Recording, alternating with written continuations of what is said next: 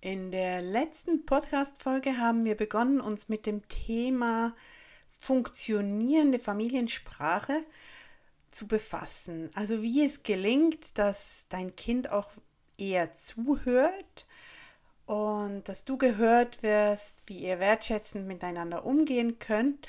Und dazu habe ich für dich fünf Pfeiler einer funktionierenden Familiensprache zusammengetragen in einem E-Book, welches du von meiner Webseite ähm, als kleines Mitbringsel äh, bekommst, wenn du dich für den Newsletter anmeldest.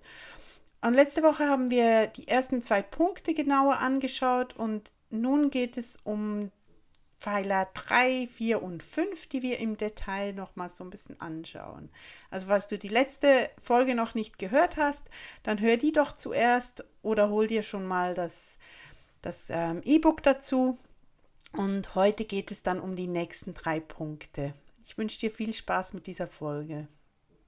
Hallo bei Mama Leicht, dem Mama-Podcast für mehr Verbundenheit und echte Gelassenheit im Familienalltag. Ich freue mich sehr, dass du wieder mit dabei bist. Hier gibt es jede Woche einen kurzen Impuls dazu, wie du dir dein Mama-Leben leichter machen kannst.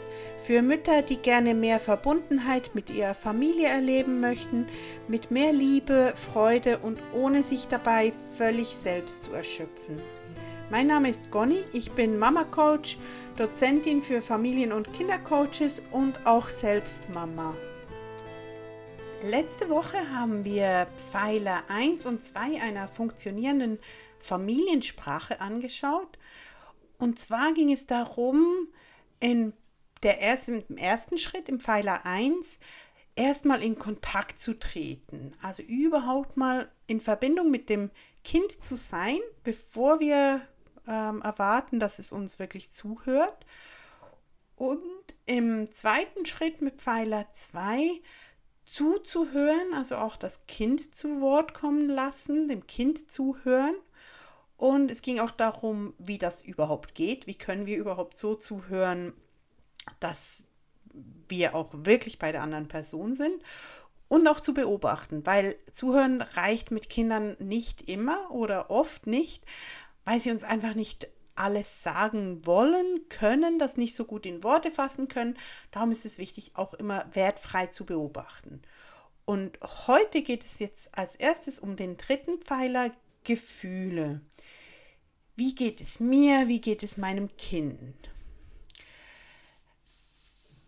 Wir haben oft das Gefühl, das Kind müsste verstehen, warum uns ein Verhalten gerade so nervt oder warum wir wütend werden. Das kann man auch ganz oft beobachten, wenn Eltern zu einem Kind gar nicht sagen, was eigentlich los ist, sondern einfach nur sagen, Leon oder Marie.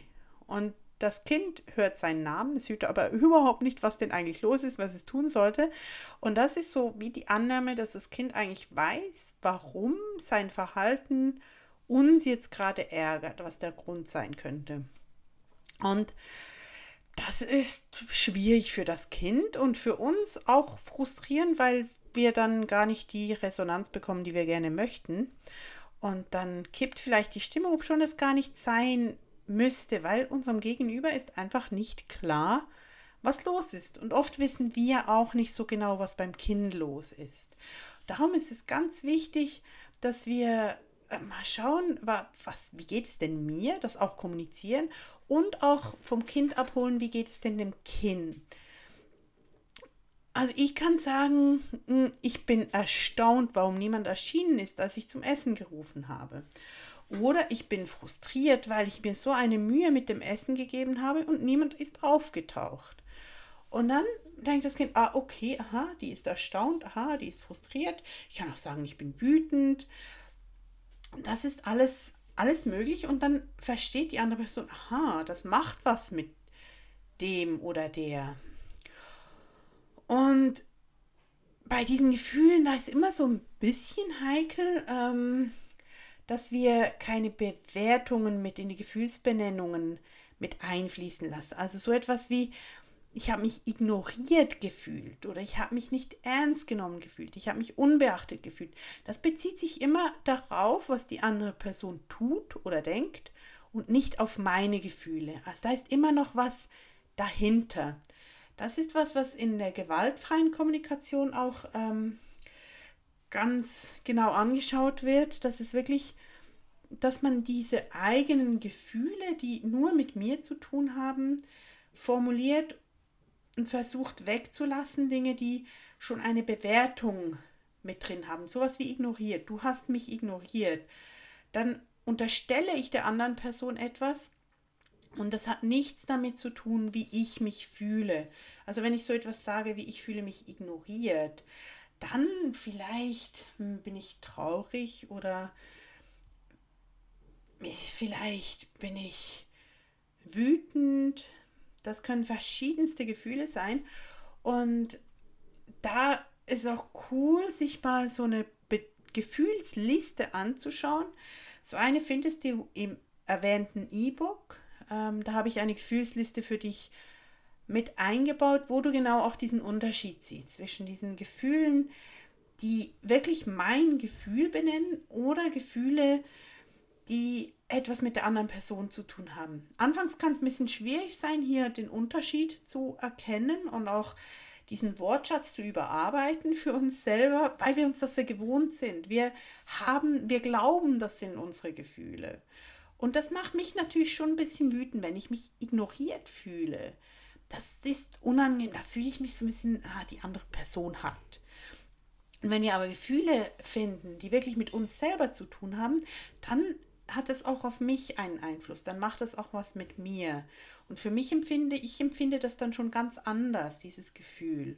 Und die andere Person natürlich auch. Weil ich, wenn ich sage, du hast mich ignoriert oder ich fühle mich ignoriert, dann sage ich damit automatisch, du hast mich ignoriert. Und das stimmt vielleicht gar nicht. Vielleicht hat die andere Person mich nicht gehört.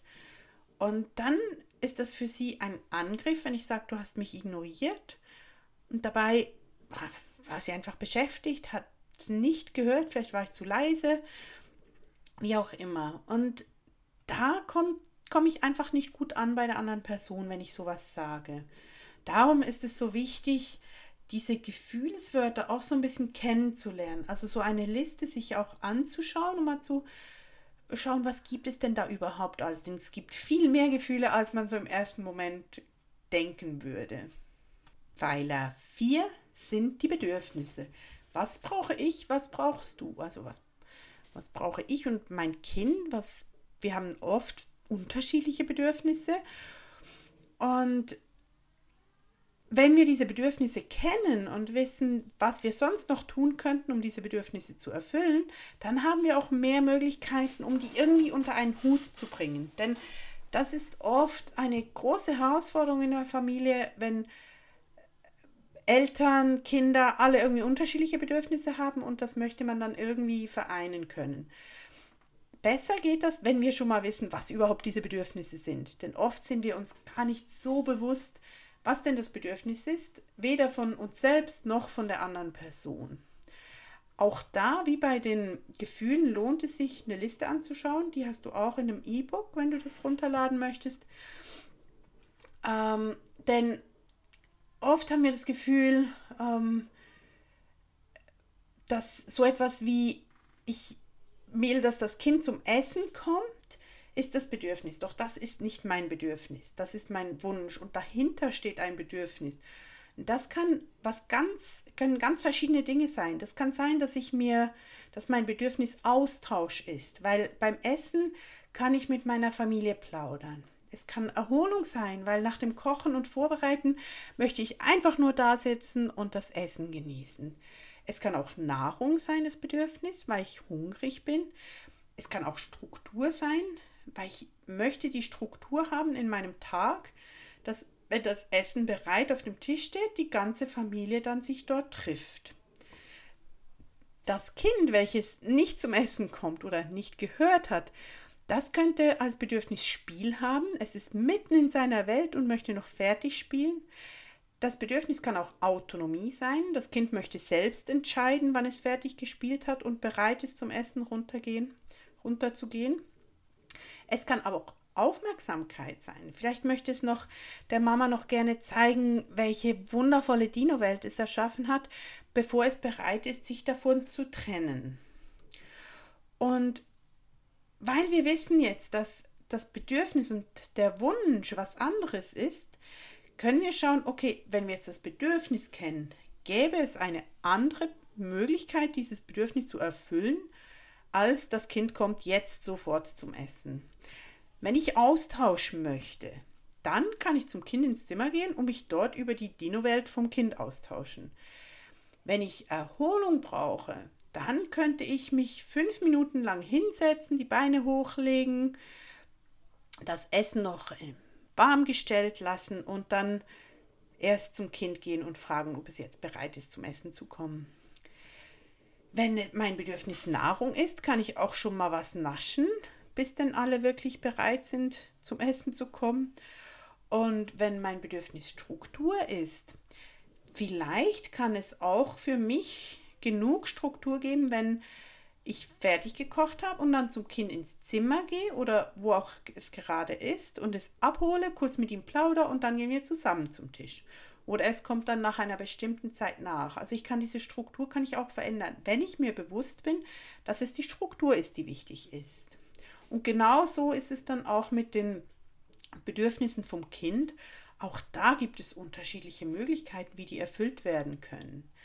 Und so ist es uns möglich, dass wir das dann viel besser unter einen Hut bringen können, wenn wir die kennen, wenn wir uns überlegen, was, was könnte sonst noch dieses Bedürfnis erfüllen. Und der letzte Pfeiler, Pfeiler 5, ist Klarheit. Das finde ich auch ganz wichtig, weil oft ist uns gar nicht so klar, was will ich denn eigentlich, was brauche ich. Und das hängt auch sehr eng zusammen dann auch mit, mit meinem Bedürfnis natürlich. Ähm, wenn mein Bedürfnis jetzt zum Beispiel Austausch ist und dann ist es gar nicht, mein Wunsch ist dann vielleicht gar nicht an das Kind, komm jetzt sofort zum Essen, sondern mein Wunsch ist ja ein Austausch. Und dann kann ich das anders kann ich was anderes formulieren und ich kann natürlich auch den anderen erklären, warum es mir so wichtig ist, dass wir uns am Tisch treffen. Ich kann der Familie sagen, okay, ihr seid alle noch beschäftigt. Für mich ist es sehr wichtig, dass wir gemeinsam essen, weil ich diesen Austausch mit euch so genieße. Und dann kann ich auch einen Wunsch an die Familie formulieren und sagen, ich wünsche mir, dass ihr alle zum Essen kommt, wenn ich rufe, dass das Essen noch warm ist und wir uns dann gemeinsam austauschen können.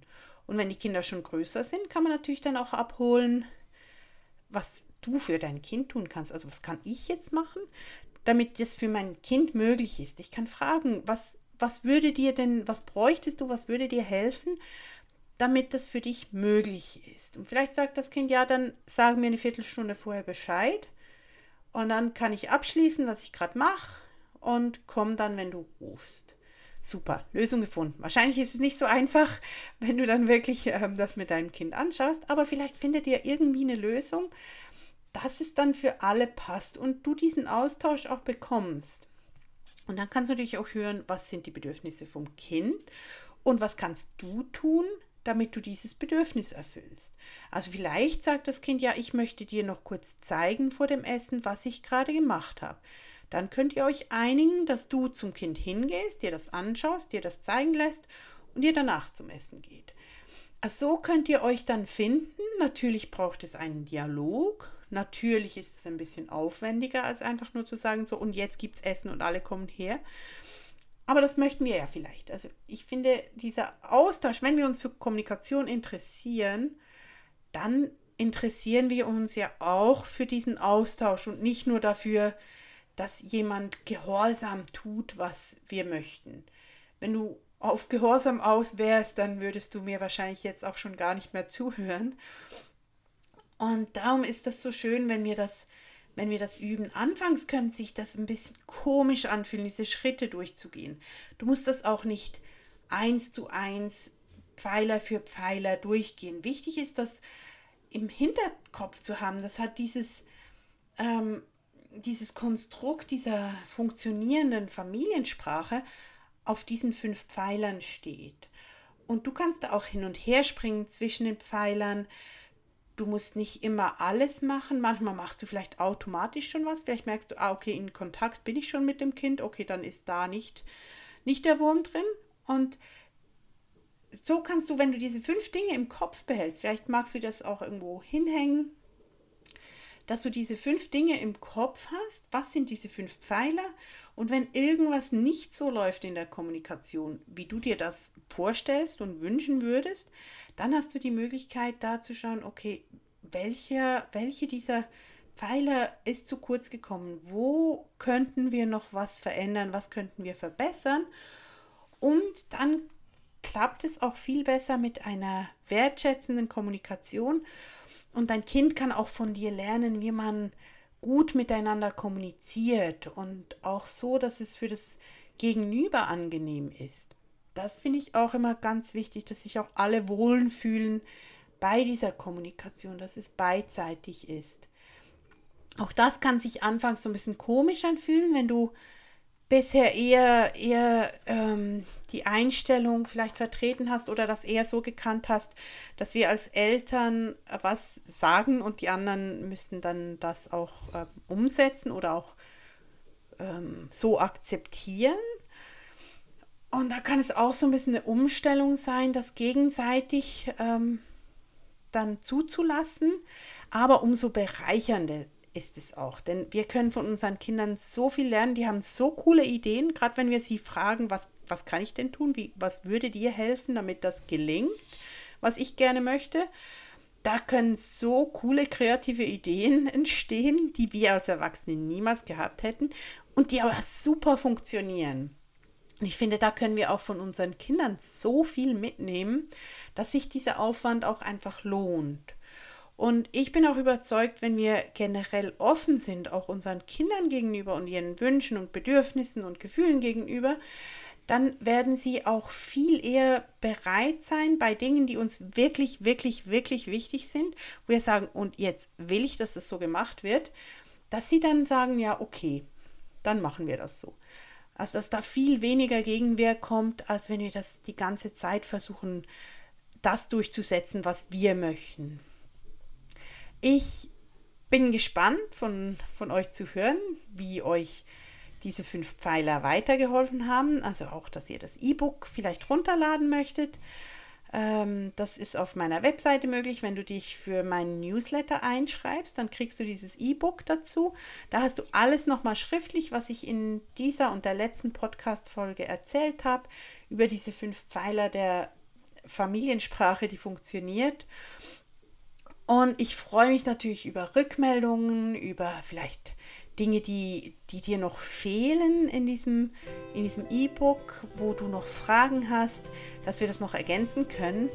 Und ich wünsche dir eine wundervolle Zeit und wir sehen uns dann, hören uns dann nächste Woche. Bis dann.